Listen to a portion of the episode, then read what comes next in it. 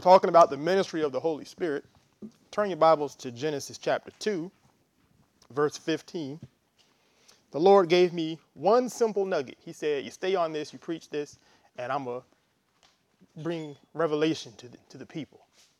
So I'm going to be obedient to the Holy Spirit because that's what we're talking about. And then when we come back, when I come back, because next Wednesday will be prayer night, wouldn't it? Yeah, next Wednesday would be prayer night. Would it? No. Okay, so no. So, oh, that's good then. I got one more before prayer night. Well, when I come back, we're gonna start on this new series. So, Lord, Lord says the same. I'll be able to wrap this up this evening. Genesis chapter 2, verse 15. For those of you that have been saved more than 20 minutes, you know what this is about. And if you just got saved, you need to listen to this, you need to listen to this one for sure. This is the creation of man, and God has put the man in the garden Verse 15 in Genesis chapter 2 And the Lord God took the man and put him into the Garden of Eden to dress it and to keep it. And the Lord God commanded the man, saying, Of every tree of the garden you may freely eat, but of the tree of the knowledge of good and evil you shall not eat of it, for in the day that you eat thereof you shall surely die. And the Lord God said, It is not good that the man should be alone. I will make him and help meet for him. And out of the ground the Lord God formed every beast of the field and every fowl of the air, and brought them unto Adam to see what he would call them. And whatsoever Adam called every living creature, that was the name thereof. And Adam gave names to all cattle, to the fowl of the air, and to every beast of the field. But for Adam there was not found an help meet for him. He was not looking among the animals for help. The way it's worded, it could it's been mistaught that Adam was naming all the animals and looking for a wife and he couldn't find one. And that's not what was happening at all. It's just stating, it's just reiterating the fact that among the animals, there is nothing equal to man. You know, there's a lot of, I'm going to avoid rabbit trails as much as possible, but there's a lot of false doctrine sprinkling around about, you know, evolution and, and how it can fit into the Bible and things of that nature. Essentially, making a case that what confused people preach confused things, and then they preach confusion. And so what happens is when you try when you're unconfused and you try to explain it, it just makes you sound confused. So I'm gonna avoid trying to explain what they're teaching, but I will say this: animals and man both come from the human body of man comes from the same place as the animals, from the dirt. The Bible says that. But man and animals have nothing in common. We are inhabiting a physical form that was made of the same materials as the animals. The Bible says that. But we are not our bodies, we are in our bodies. So we did not evolve into this. We were made this. I don't. I, I, it boggles my mind that I still have to explain that to the church in 2022. But I guess, like all teaching, it has to be taught again and again and again because the devil ain't taking no breaks, so neither can we. Verse 21 And the Lord God caused a deep sleep to fall upon Adam, and he slept. And he took one of his ribs and closed up the flesh instead thereof. And the rib which the Lord God had taken from man made he a woman, and brought her unto the man. And Adam said, This is now bone of my bones and flesh of my flesh. She shall be called woman, because she was taken out of man. Therefore shall a man leave his father and his mother, and shall cleave unto his wife, and they shall be one flesh.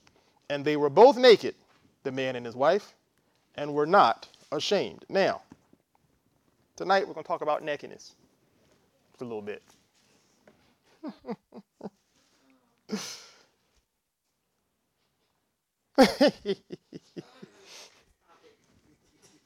I gotta stay in the spirit, y'all. We're gonna talk about nakedness, what it is and what it isn't. Now, I found something interesting.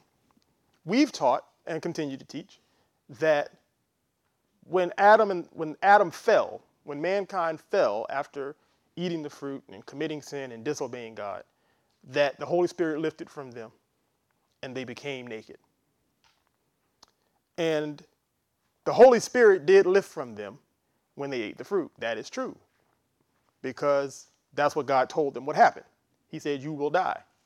And we know, based on what we taught last week, that spiritual death is the absence of the Holy Spirit. It's when you declare your independence from the kingdom of God and your de- independence from God, you die. Pastor Diana taught that. She did a masterful job, by the way. I'm still studying that. But the naked part precedes the fall. The Bible says that they were both naked and they were not ashamed. And they had the Holy Spirit at that point, and they were still naked. So, inquiring minds wanted to know what does naked mean if you can have the Holy Spirit and be naked? And because God is the God who answers, and the Holy Spirit is a far better teacher than I am, He taught, and I learned. And this is the whole theme for tonight. It's very simple. How to be naked with the Holy Ghost. Minister Barnes, don't title the video How to Be Naked with the Holy Ghost. Please do me a solid. Come up with something else. I don't know, that might get us some more views. How to be naked with the Holy Ghost. That might work. So, the Lord made man and he installed into him the Holy Spirit and made them one. And as long as the man walked in the power of the Holy Spirit, full of the Holy Ghost, as we are to be today, he was naked, but he was not ashamed. So that tells me something about the nature of shame. Shame is a byproduct of walking without the Holy Spirit. In chapter 3 of Genesis, the man and his wife eat the fruit. Let's go down to verse 6 of chapter 3 of Genesis. And when the woman saw that the tree was good for food, and that it was pleasant to the eyes, and a tree to be desired to make one wise. Now, the man and the woman turned to the tree for wisdom. They turned to a natural source to make them wise. And when they did that, they declared their independence from the wisdom of the Holy Spirit. And so the Holy Spirit left them because they made a choice. We're going to go at this life thing without the Holy Ghost. That was the whole reason they ate the fruit. It wasn't because it tasted good. We had a whole conversation about taste a few minutes ago. I'm not going to go into that. Let's just say we need to pray for our youth. They're under attack. We're not going to let it stand.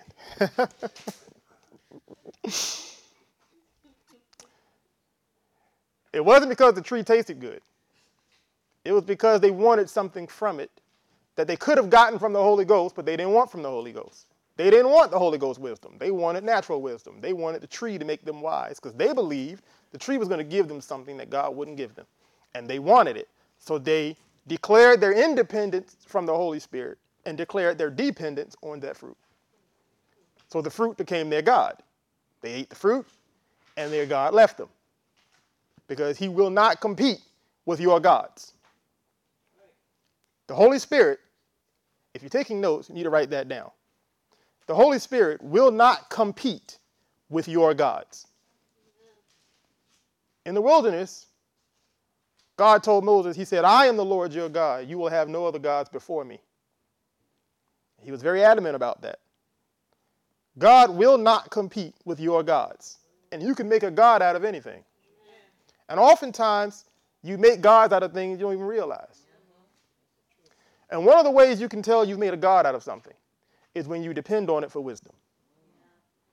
You depend on other things for wisdom and instruction and direction before you depend on the Holy Spirit. You've put that thing in the place of God. And the Holy Spirit will lift from you in that place. He will not compete. You will have to return to Him to hear His voice. And that's a little harsh, but it's the truth. A lot of times we go to God with the word of our other gods and we ask Him to validate it. We say, Well, my grandmama said I should do it this way. And, and my college education said I should do it this way. And online they're saying all of this. And CNN said it should go, it's going to be like this. And this one brother I follow on Instagram, he seemed kind of kind of kind of kind of saved. Well, he's giving this advice. you know? And we go to the Holy Spirit with all of the gods we went to first. And then we want him to, to sift through the teachings of other gods to tell us which one is right. And he will not compete. And uh, if you're confused about what to do, you probably got too many gods talking to you. That's what the man and his wife did. They declared their independence from the Holy Ghost and said, This fruit will be our God. We'll get our wisdom from experience. Let's experience evil to see what it's like. And when they did that, something very interesting happened. Verse, verse 7 And the eyes of them both were opened, and they knew that they were naked. And they sewed fig leaves together and made themselves aprons. So they knew for the first time that they were naked. But the Bible says they were naked prior to that, and they were not ashamed of their nakedness. So, what is nakedness in the eyes of God? Now, God gave the man some, some work to do. The man was naked, but he gave the man an assignment, and he gave him authority to carry out the assignment. He said, You're going to name everything I've created. Every living thing I've created, I'm going to give it to you, and you're going to assign a name to it. Now, I created it, but I'm giving you the authority to name it. And whatever you call it, that's what its name will be. And when you study names, especially in the Hebrew, there's a, there's a lot of authority to name things. Only God can, can assign names to things. God could change your name. And whenever God selected someone, he did one of two things. If he selected someone after they were already born, he would change their name. If he chose them before birth, he would tell the parents what to call them because names are important to God.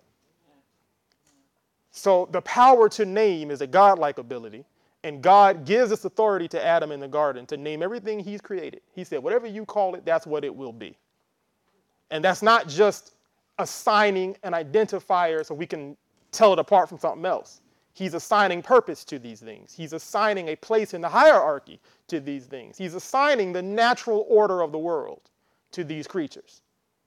They've been given a responsibility to obey whatever name Adam gives them. Where does Adam get the names from? To whom does he confer to get what to call them? He didn't make them, he didn't plan them, he didn't purpose them. They were there before Adam was. God made animals before he put man in the garden.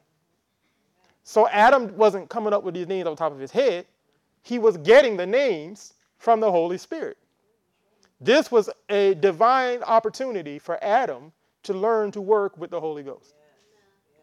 Because when God created the animals with his words, it was the Holy Spirit who brought them into being. Because that's what the Holy Spirit does. The Father sits on the throne and he speaks the word. Now, he is the word. John chapter 1 says that the word was God. The Word is God. The Father is God. The Holy Spirit is God. The Father is the speaking part of God. The Word must be spoken to be manifest. So the Word, who is God, must be spoken by the Father. The reason why the Father can't lie is because he only speaks about himself, and he is truth. When he speaks, he's not just talking, he's releasing himself in word form. When he does that, the Holy Spirit moves. The Holy Spirit only moves when the word has been spoken. Because only the word of God can move God. In the beginning, the Holy Spirit is hovering over the earth, waiting to hear the word spoken by the Father.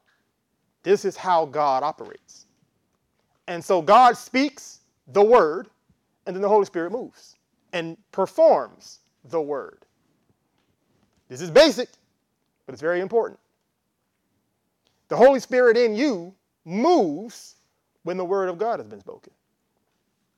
Not what you're thinking in your head, not what you're worried about, not what you're scared of or concerned about. He moves when the word of God has been spoken because he's too powerful to be moved by anything less than the word of God. He does not owe your fears any attention. He does not owe your feelings any attention. He does not owe your natural thoughts any attention. Any attention he gives you is an act of love because he loves you, but he's looking for his word before he goes into action.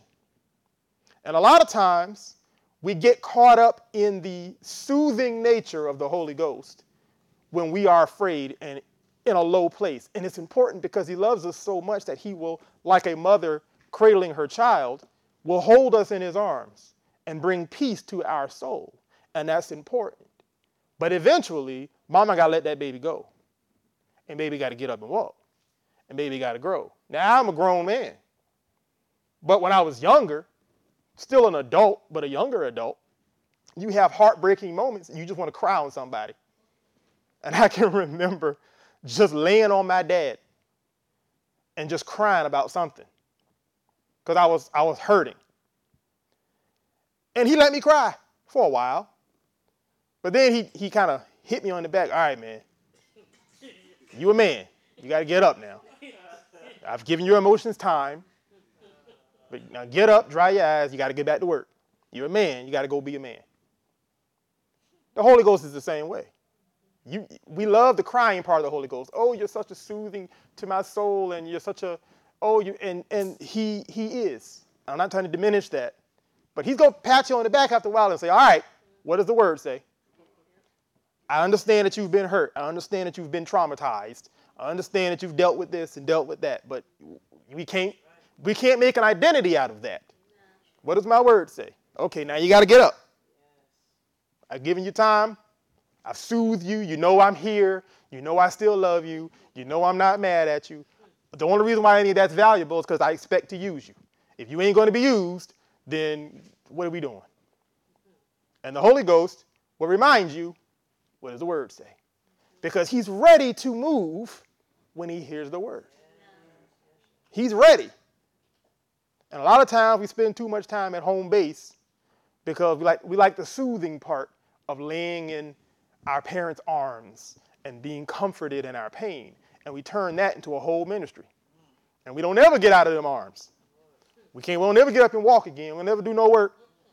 We don't ever speak no more word. We just stay broken and constantly in need of care.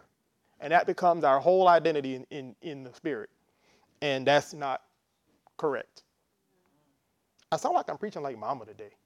I don't know why that is. I'm still in your notes. That might be it. don't blame me. So the Holy Spirit leaves the man and his wife, and they realize they are naked. So they were naked before, but they weren't ashamed because the Holy Ghost was with them. Now they're naked and they're alone and they're ashamed and they're afraid. So that brings me to another truth. That fear is a consequence of nakedness without the Holy Ghost. If you're taking notes, write that down.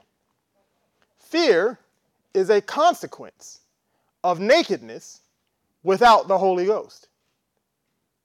It's not a consequence of nakedness, but it's a consequence of nakedness without the Holy Ghost.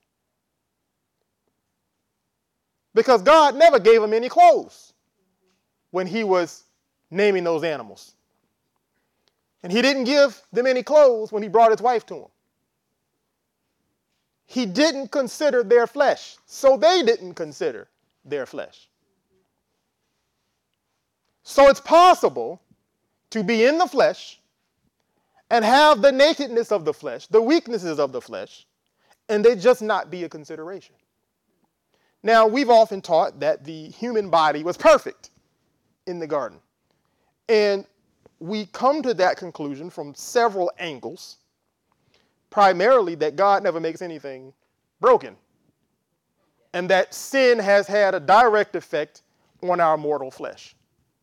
The Bible's full of references to that.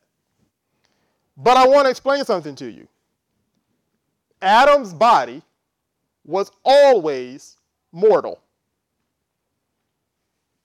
Even in the garden, his body was mortal.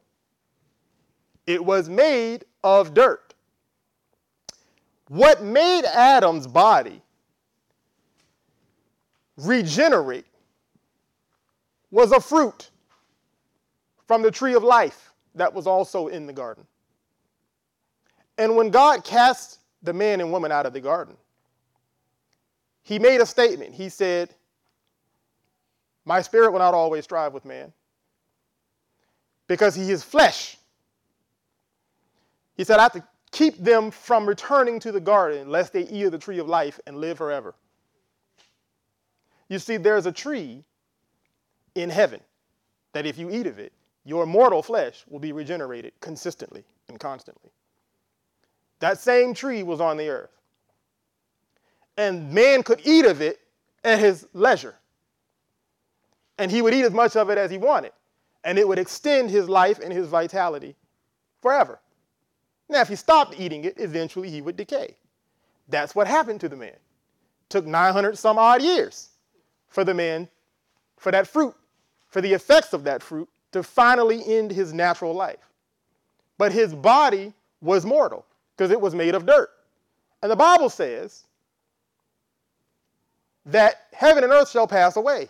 All of this shall wax old as a garment, and you shall fold it up, and it shall be replaced. This mortal realm is temporary. And everything that was made out of this mortal realm is temporary. But it didn't matter because the Holy Spirit was in the man. And God had set it up so that he could regenerate himself anytime he needed. And Adam will be walking the earth in flesh today if he had not been cut off from his access to that tree. We all know about the tree of the knowledge of good and evil, but we don't talk much about the tree of life. But God had set up processes to maintain the man's life in the garden, his physical life. So the, the weaknesses of his flesh existed, they just didn't matter because he was naked, but he was not ashamed. And he was not ashamed because the Holy Spirit was with, him. Then, when he lost the Holy Spirit, he realized that all he had left was flesh. Fear and doubt are a result of an awareness that all you have is flesh. When Jesus was walking with his disciples, and they would encounter a situation that their flesh could not overcome, Jesus would tell them, Fear not. Because when they reached the limits of their flesh, fear would set in. Same thing happens to us when we become overly focused on the flesh. You ever notice how disturbed you are by what's going on in the world when you stop praying? That's not a coincidence. That is a consequence of you becoming overly aware of your nakedness. Nakedness doesn't just mean they don't have clothes on. It means that their flesh is exposed their flesh is in a situation where it can be harmed, it can be touched, it can be affected by what's going on.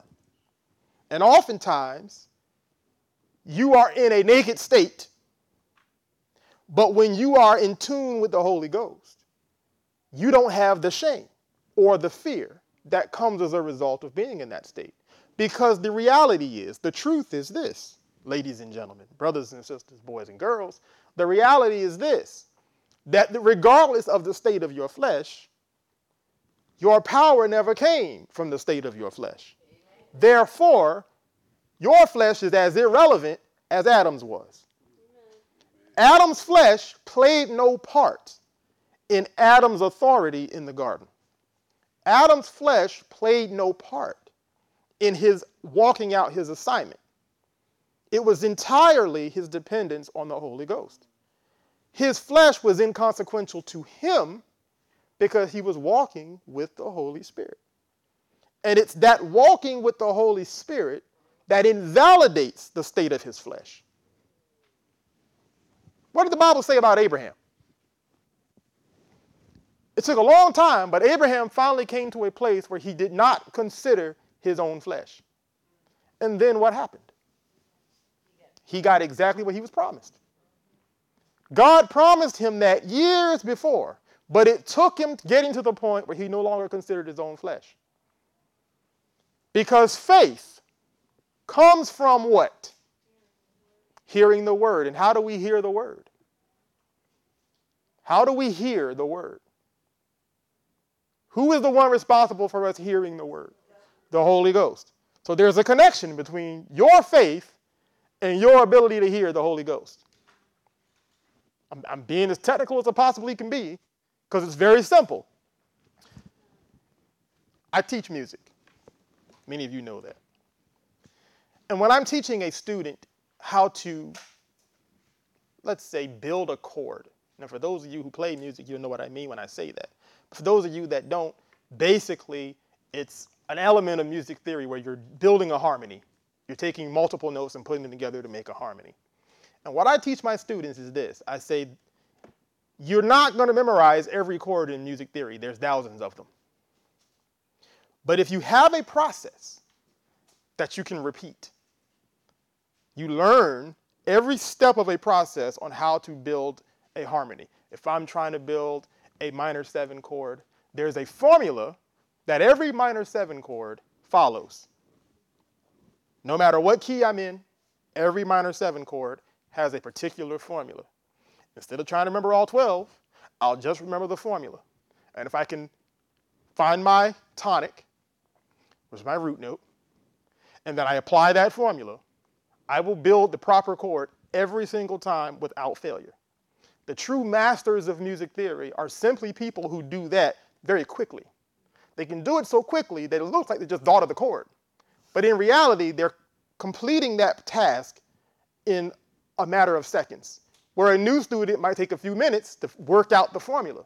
When I teach music theory, I teach it in formulas because when you're on stage, you're going to lock up. When the lights are on and the drummer's playing and you got to hit it and you got four beats to get there, you're going to lock up. And you need a process that's repeatable. That's how faith works. That's how the kingdom of God works. You have to know how it's supposed to work so you can repeat that process. And it might take you a little, a little while the first few times. But you have to be able to check every element to see where I'm lacking. If I know that my faith comes from me hearing the word, and I know that hearing the word is a consequence of fellowship with the Holy Spirit and the Word of God. I need those two elements to hear the Word. And I realize that my flesh has no input in that chain whatsoever. Then I can walk in the same faith that Jesus walked in.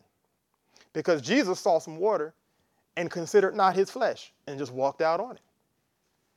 And Jesus went to a dead man's grave named Lazarus and considered not the limitations of the flesh and spoke to Lazarus, and Lazarus came out of hell. Jesus walked up to a blind man and touched him, and the man's eyes opened up because he did not consider the flesh. But the reason he didn't consider the flesh is because of his fellowship with the Holy Ghost.